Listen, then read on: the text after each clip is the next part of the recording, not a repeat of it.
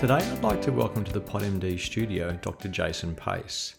Dr. Jason Pace is an experienced psychiatrist who established and practices at Sydney TMS, an innovative clinic providing treatment for treatment resistant depression where other treatments don't seem to be working. TMS is short for transcranial magnetic stimulation. After graduating from the University of UNSW in 1996, Dr. Pace founded the Hills Clinic private hospital in Kellyville in 2010, which included one of the first private youth mental health inpatient programs in New South Wales.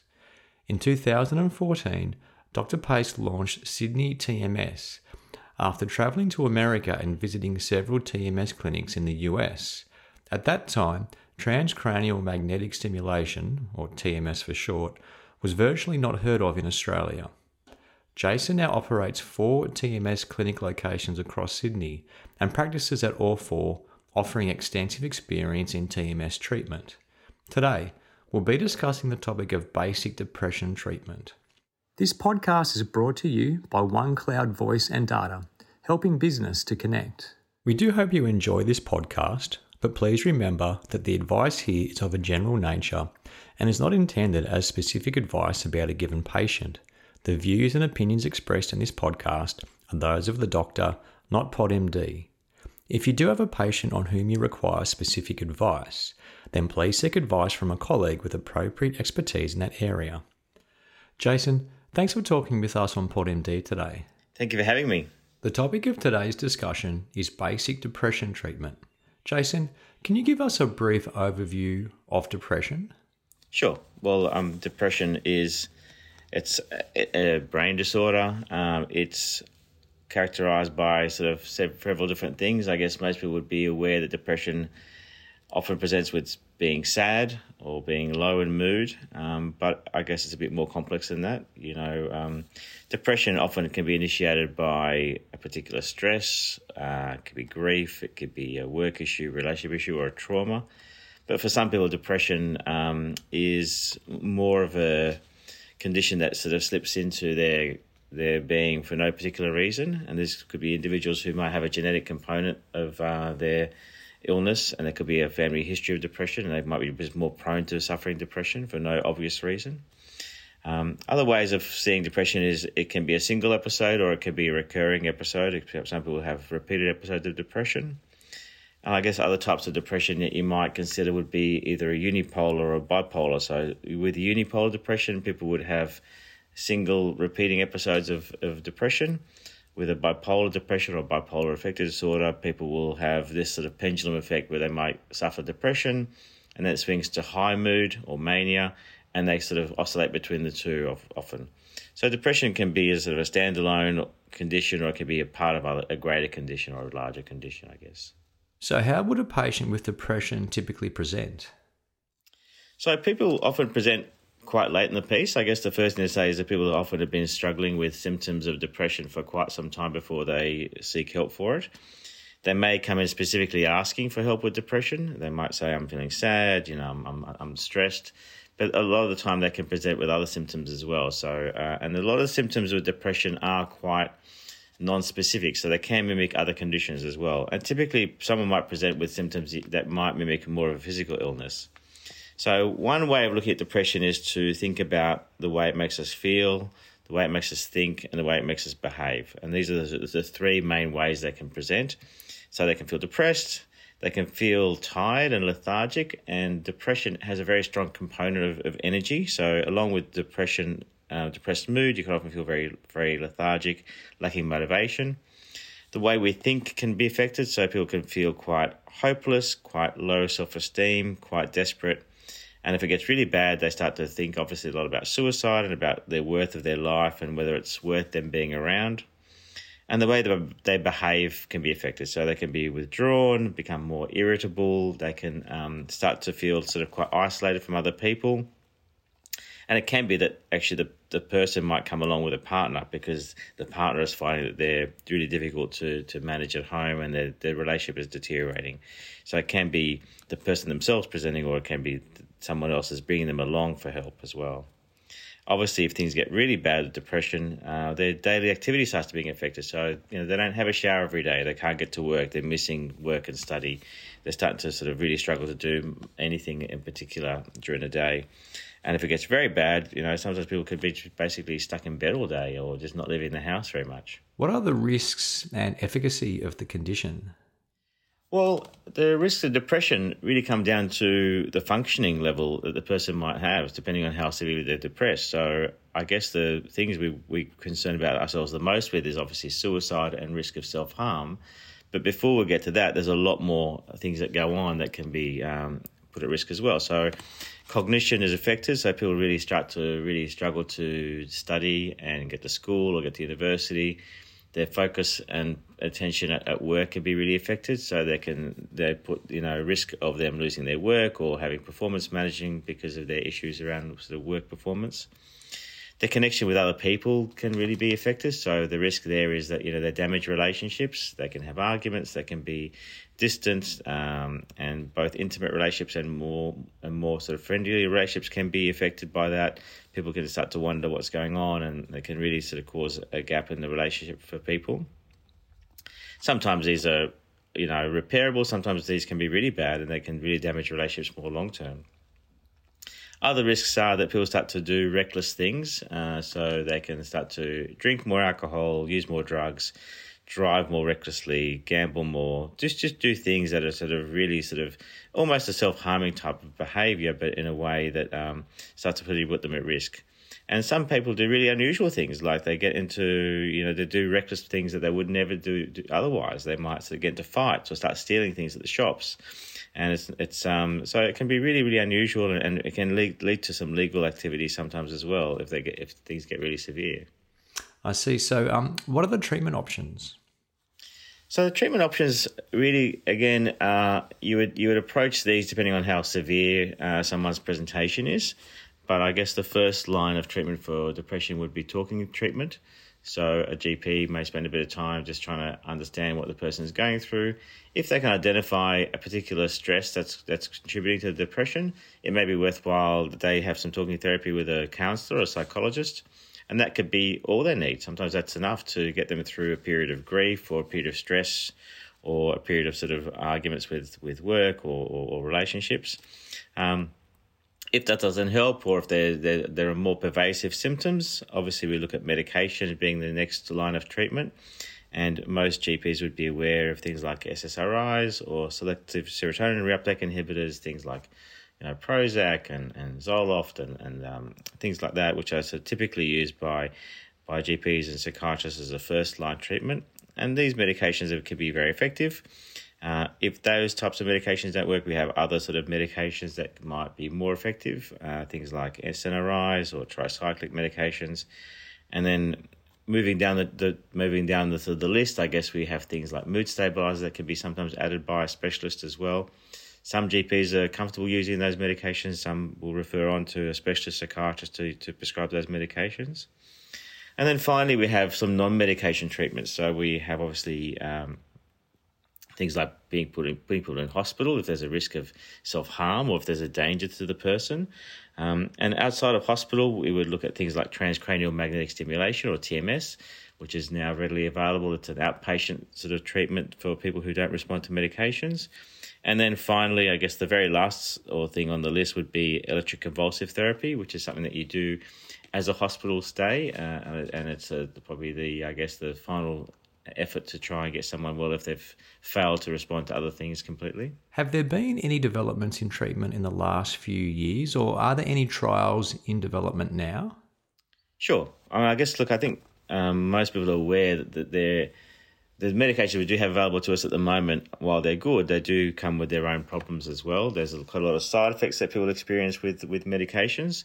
So, in the last few years, we've seen pharmaceutical companies trying to develop newer drugs, different agents, maybe different classes of drugs that might um, be you know more tolerable to people. Uh, because we know that 50% of patients don't take their medications properly because of side effects with medication. So, I guess in the last uh, probably 10 years or so, we've seen things like um, which um, is a, a, medication that doesn't affect serotonin. It works on the melatonin pathways to help depression. and a drug called reboxetine, which is another medication which doesn't affect serotonin, which works more on the adrenaline pathways to try and help depression without those typical sort of SSRI type side effects. Things like sort of sexual dysfunction, which people often complain about. The next developments, uh, I guess, beyond medications would be um, things like transcranial magnetic stimulation uh, and TMS, which is now pretty readily available in Australia. Um, and this is for people who've tried quite a few different medications. You know, Medicare um, suggests that if you've tried two antidepressants, you're not getting the result you want, you could look at TMS as an option, and now it's a Medicare funded sort of treatment.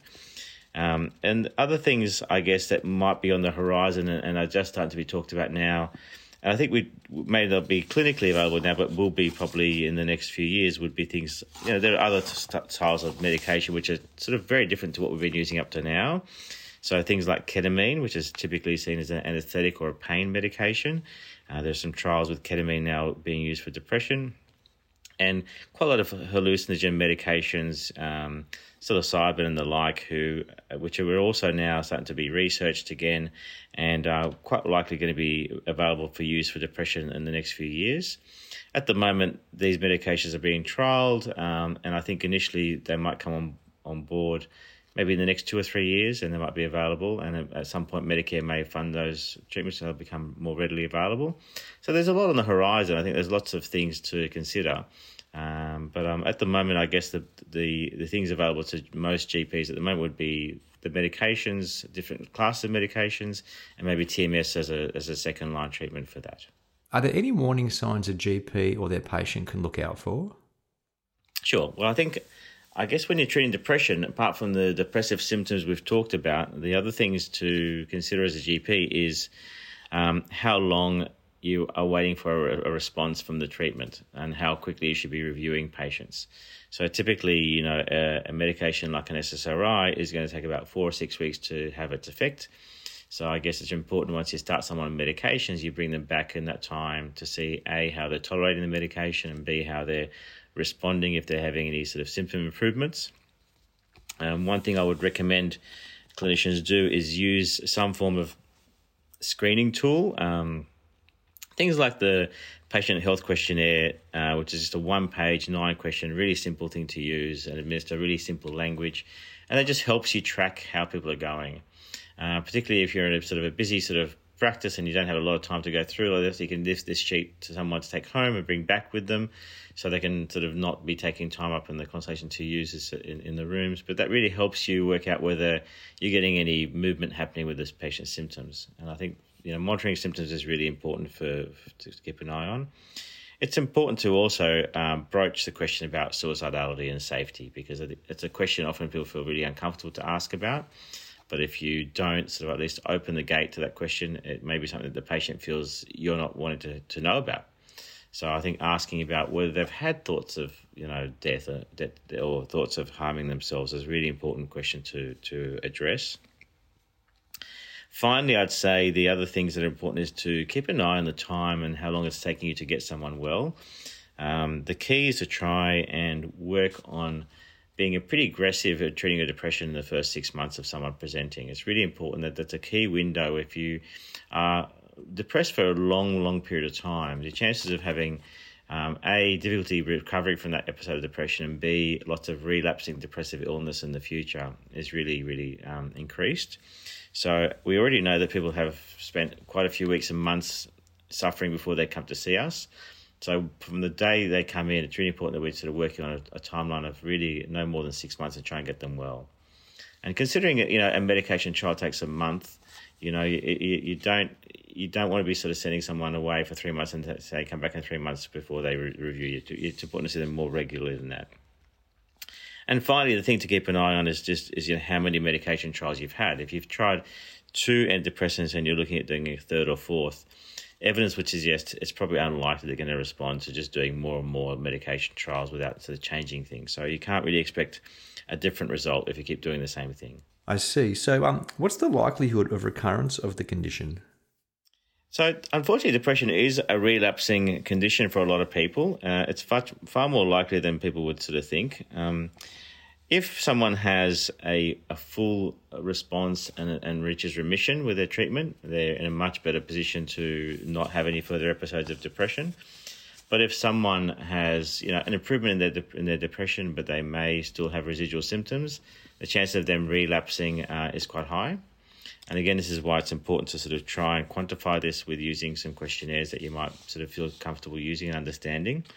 Um, depression, we believe there's a sort of a you know what we call a kindling effect. So the longer you spend being depressed, the more likely your brain is to sort of set that as a, bit of a default mode for being. So it's important that you spend far more time not being depressed than being depressed. And the longer you are being depressed for, the much more likely chances of you going to be relapsing back into that into that place. So if you get someone well, it's important to keep them on medication for a long period of time as well, to keep them well for a long period of time. So if they've been depressed for a year or six months, it's important to keep them on medication for at least that long once they've recovered, to keep them sort of in a good place and get their brain sort of defaulting back to you know being in a healthier place if you stop medication too early, often you relapse quite quickly afterwards as well. And I guess the other thing to, to consider is that if people have had two or more episodes of depression in their life, the chances of having them have recurrent depression is probably 50%. So there's more, you know, they're pretty high. So once you've accumulated two or three episodes of depression in your life, the chance of having further depression in your life is quite common. And Jason, when should a GP refer? So, um, I guess very early on, if you've got someone with mild depression, you know, it's probably not a bad idea to think about referring on quite quickly to a psychologist or to a counsellor, um, particularly if you identify someone having a stress that can be pretty easily identified. Um, having some talking therapy early on is going to make um, recovery a lot easier. And you may do that before you do anything else. You might refer them to a psychologist before you even start any medication sometimes, and that's quite reasonable to do. I think if if you um, you know consider the the range of depression that we have, you know, there's a very good chance that fifty percent of depression that that it's in the community can be very adequately treated with. Uh, a GP using um, some medication and with the assistance of a psychologist. I think that will get you out of trouble at least 50% of the time. But we do know that there's at least 30 or 40% of patients who have what we call treatment resistant depression. So they, they really struggle to reach a full remission with the conventional sort of treatment, certainly a first line treatment. And so I think those patients, if you identify them and you be aware of them, I think it's important to consider referring them to a specialist psychiatrist pretty early on in the, in the piece as well. So if you're sort of two medications trials down and seeing a psychologist and you're sort of two or three months down the track with someone and you're really struggling to see a significant improvement or there may be a partial improvement, but you've sort of reached a bit of a plateau and it doesn't look like you're going to get to a remission, then I think those guys need to be referred on pretty quickly. And considering, you know, at the moment in most states of Australia, it's very hard to get in to see a psychiatrist. You know, if you're thinking about referring someone today, they may not get in to see someone for two or three months' time as well. So you know, that, you got to factor in that. Um, when the referral is made, it may still be quite a few months before you actually get to see someone as well. So I would be thinking about it pretty early on. I think certainly within sort of two or three months of seeing a patient, if you're not happy they're doing really well.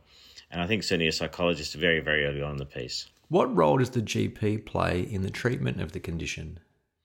Uh, look, GP role is pretty key because the GP is going to treat, as I said, at least half of the patients that they see with depression are pretty much on their own or maybe with the assistance of a psychologist. But even if they are involved with a psychiatrist, the capacity for a psychiatrist to review a patient is going to be maybe one every few, once every few months. You know, they're going to make some recommendations, and they're going to refer the patient back to the GP for, for managing that, that recommendation. So I think the, the GP's role is super is, is a key role in managing things and observing things more regularly as well. I think people with, with moderate to severe depression need to be kept an eye on pretty closely to make sure things don't deteriorate and to also just keep people motivated to keep going with their treatment. You know, to keep keep keep the compliance up, make sure they're doing even non-medication things for depression. Make sure they're trying to get some exercise in. Make sure they're eating reasonably well. Make sure their sleep's okay. And if you don't do this quite regularly with patients, they sort of really do get a bit sort of tired and, and fatigued with their illness, and they don't do this. So having a regular catch up with a GP every couple of weeks when you've got that sort of severe illness is really important if you just leave it to a psychiatrist to review the GP every uh, as a patient every sort of three months or so, there's a lot of things that get missed along the way, and people aren't going to do as well. Jason, thanks for your time here today in the PodMD studio. To sum up for us, Could you please identify the three key take home messages from today's podcast on basic depression treatment? Sure. Well, I think um, look, a couple of key things for me is to think about depression as a multifactorial condition. It's not about just being sad or, or low in mood. It does definitely affect the way it affects your energy levels. Uh, it affects the way we think, our capacity to think, and our cognition, and it certainly affects things like our relationships and and uh, our socializing. So it's it's not just about being low mood. It affects several aspects of your your being. The second thing I would say is, as treating a de- depression, it's important to have a, a bit of a a plan of how you're going to monitor people's progress, maybe using some scales. It's important to have an idea of what a partial response is and what a remission is, and uh, and and have some timelines in your in your I guess diary of how you do this and what you're sort of looking for. So you know, at the four at the four to six week mark, what am I expecting? You know, if if nothing happens at that point, what do I do next? Have a bit of a plan of how you approach this in a pretty methodological way. I think that's going to give you a really good outcome. It's important to understand that that you know depression doesn't look the same with everyone, and there isn't a patient that looks like they might suffer depression. It can affect anyone really, um, and I, and I think just consider the number of patients you're going to be seeing who are going to be treatment resistant. And don't hold on to those patients for too long. It's important that you consider whether someone needs to be seeing a specialist, whether someone needs to be having TMS treatment or being hospitalised. Uh, you know that needs to be sort of pretty forefront of your mind and thinking in, the, in, in these patients. Thanks again, Jason, for your time today and the insights you've provided. Thank you.